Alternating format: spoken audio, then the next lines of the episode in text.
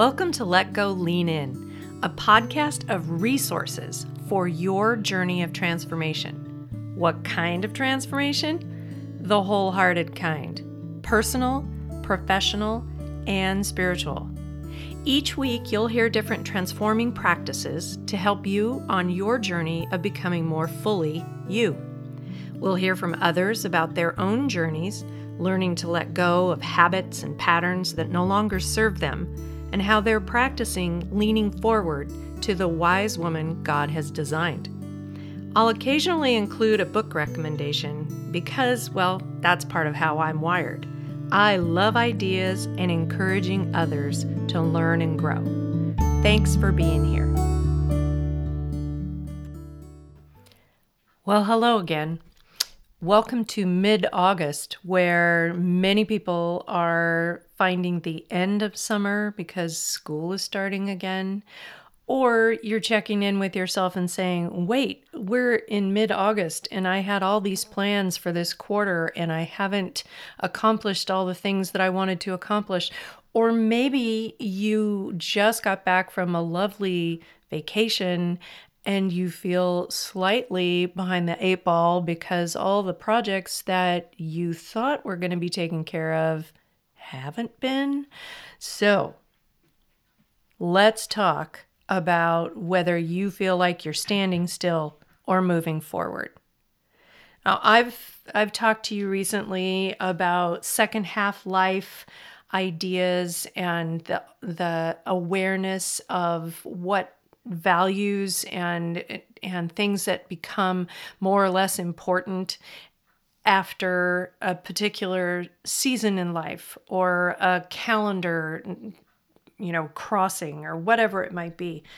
And recently in um, episodes i've been talking about how each of us bears the image of god who is our creator and whether you name god as god or a higher power that is no never mind to me. But the point is, we all are wired in particular ways.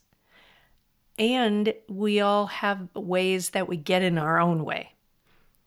Coming awake to those, being aware of what we truly have to offer, as well as the things that get in the way of us offering what we truly have to offer.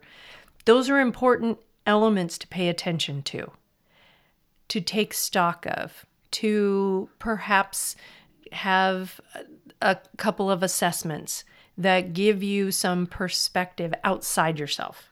Because you live inside and you're aware of all the things you could do and all the things that you can't do.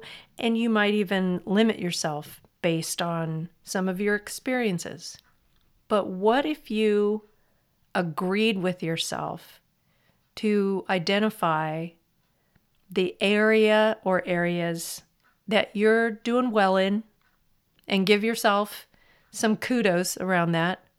But you also identify the area or areas that you know you need to pay more attention to. And you decide you want to lean in towards that and really develop skills around a particular area. Now, I can talk about high level theories, but until we get an example in a real life story, then it's all just theoretical and doesn't make anybody want to move the needle. So let's take an example. A woman that I know went through a series of assessments for her work because they wanted her to promote within her organization. And in going through all those assessments, she got the data back and really wanted to know what do I do with all of this? So, because we're friends, we hopped on a Zoom call because we're not in the same city anymore. And we talked about the things that she had learned about herself through these different assessment data points and she agreed with a lot of it and a few things were surprising to her in a positive way and then there were a couple of things where she said oh yeah i i try to avoid being in a situation where I have to be the one to do the detail work because I'm really not a big fan of doing all the details. So, we talked about our weaknesses, if you will, the areas that could be developed. And she decided she wanted to take action in that particular area. And one of the things that she wanted to do was to offload, but specifically tasks that she wanted to avoid. So she reached out and got some administrative help with these particular items. And as an action item started to show up differently in the meetings that she had been invited to, and based on all of the things that the results of her her 360 and the interview process, she was able to promote within her organization. And that was a huge win. My point in sharing that story is that she leaned into the parts that she would have rather avoided. We all have those, whatever it might be. I hate paperwork, true confession.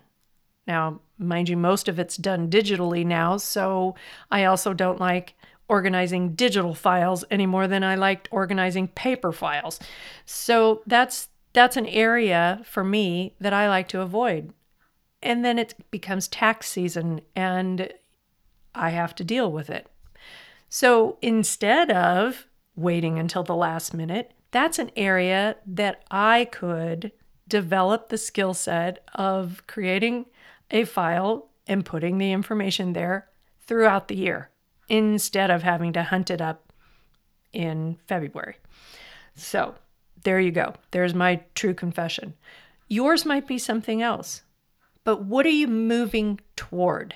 See, that's the thing. If you're standing still and you recognize, I'm not gaining any ground, I'm not growing and changing, I'm not, I'm still battling these same areas that I just hoped would magically disappear, and they don't then you get to choose Am I okay with just staying like this? Or do I need to take action and maybe learn a new skill, or maybe work on mindset, or maybe simply clean your files up? It may not be a big deal, but what does happen is it gets bigger the longer we ignore it. So, standing still or moving forward? It's up to you. So, back to my question what are you moving toward? Do you have any benchmarks, goals that you want to accomplish by a given time? For example, if you wanted to hike the Camino de Santiago, are you walking in your neighborhood two to seven miles a day? so that you can be ready for a 15 mile walk in a day. You have to decide what you're moving toward. For me, being able to be a wholehearted leader has been a long term moving toward goal.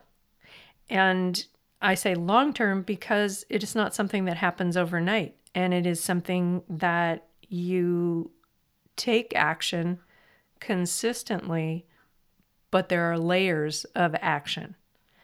For example, changing how you do your work, like your workflow, is something that you have control over.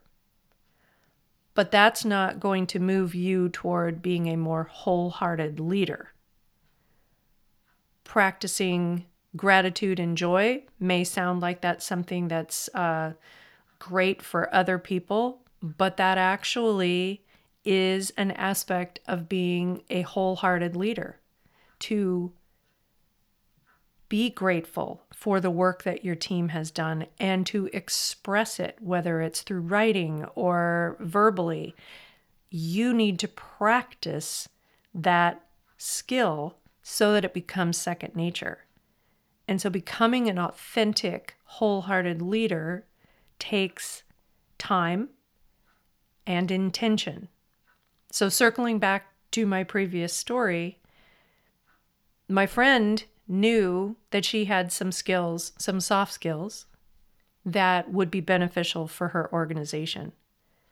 But she also recognized that she had some gaps in the skills that she had. And so she started offloading the things that were some of her gaps, which then became a strength because she was no longer holding back. She was recognizing this is an area that I need external help with. Great skill as a leader because we are not supposed to be doing everything. We need to include other people in the work that we're doing.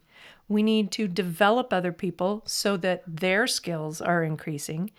And we need to be practicing that, that skill of administrative uh, handoff where we can say, Yes, I can do this, but I know you can do this and do it better than I can.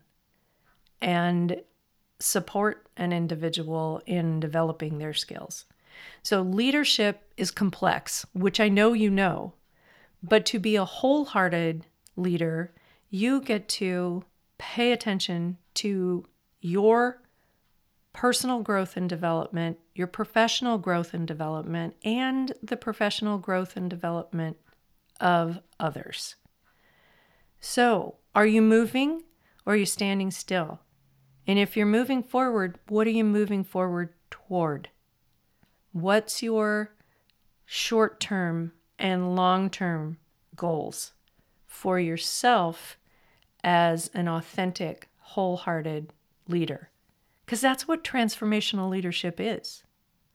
You are learning to be the best version of yourself as a leader, as a human, and the things that you're learning, you turn around and you help others develop in themselves.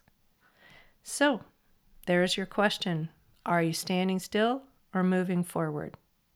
Let me know. And if you want assistance, reach out because I have some fun experiences both within myself and with others that I've had the privilege of working with. So thanks for being here today.